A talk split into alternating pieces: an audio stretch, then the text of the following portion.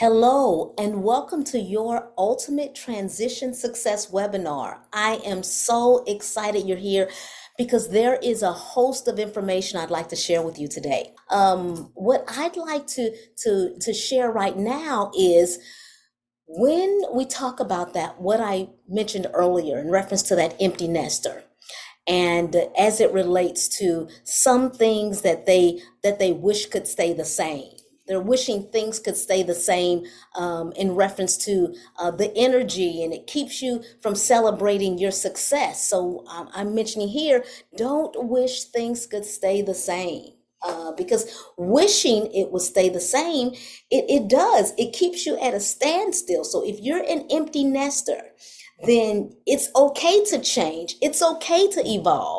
Um, also, avoid denying those feelings.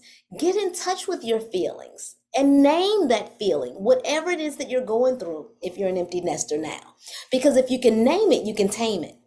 And so when you're in this empty nester, you want to avoid sitting down, sitting around and waiting for those text messages or those phone calls. By golly, you're wanting to go out and you're wanting to do exciting things and you're wanting to remain positive and you're wanting to create contacts with new friends and, and you wanting to go new places and you're wanting to have new interests. So all types of things you can be doing if you are an empty nester. You want to avoid taking things personally. Sometimes when the teen, uh, they may get advice advice from other people who are on the college campus. They may um, have a full schedule. I mean, I do think it's good at least once a week, even with their full schedule. My daughters and I, we would talk on Sundays if if their schedules were busy they were with friends and i know they were busy at the least once a week i think that that is a, that's a good that's a, at least once a week i think that's good to ask and at a certain time on a Sunday, uh, maybe you all can have screen time suppers, or maybe you can have digital digital dinners, or or something along those lines. So there's all types of ideas, uh, whether you're an empty nester or whether you still have teens at the home. Um, and so you want to make sure that the, dis, the that your teen still remains respectful uh, because while they are on the college campus, of course, they have an opportunity to inhale freedom now they have freedom.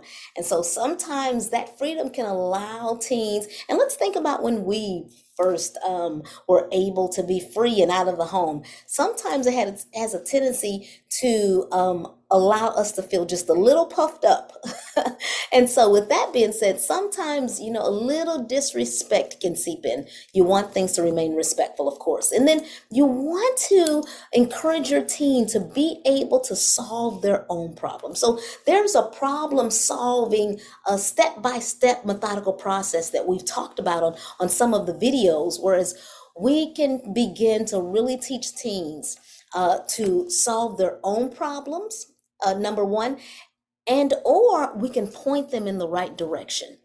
Hmm because there's all type of types of advice on the college campus and they will begin they will want to begin to seek that advice out and knowing who they ought to go to.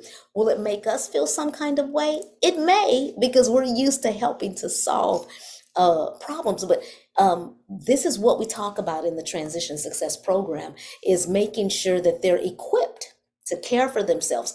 We've taken care of them for years and years and years, but shifting that responsibility over to them so they're able to care for themselves is ideal. I'm Dr. Michelle Lloyd.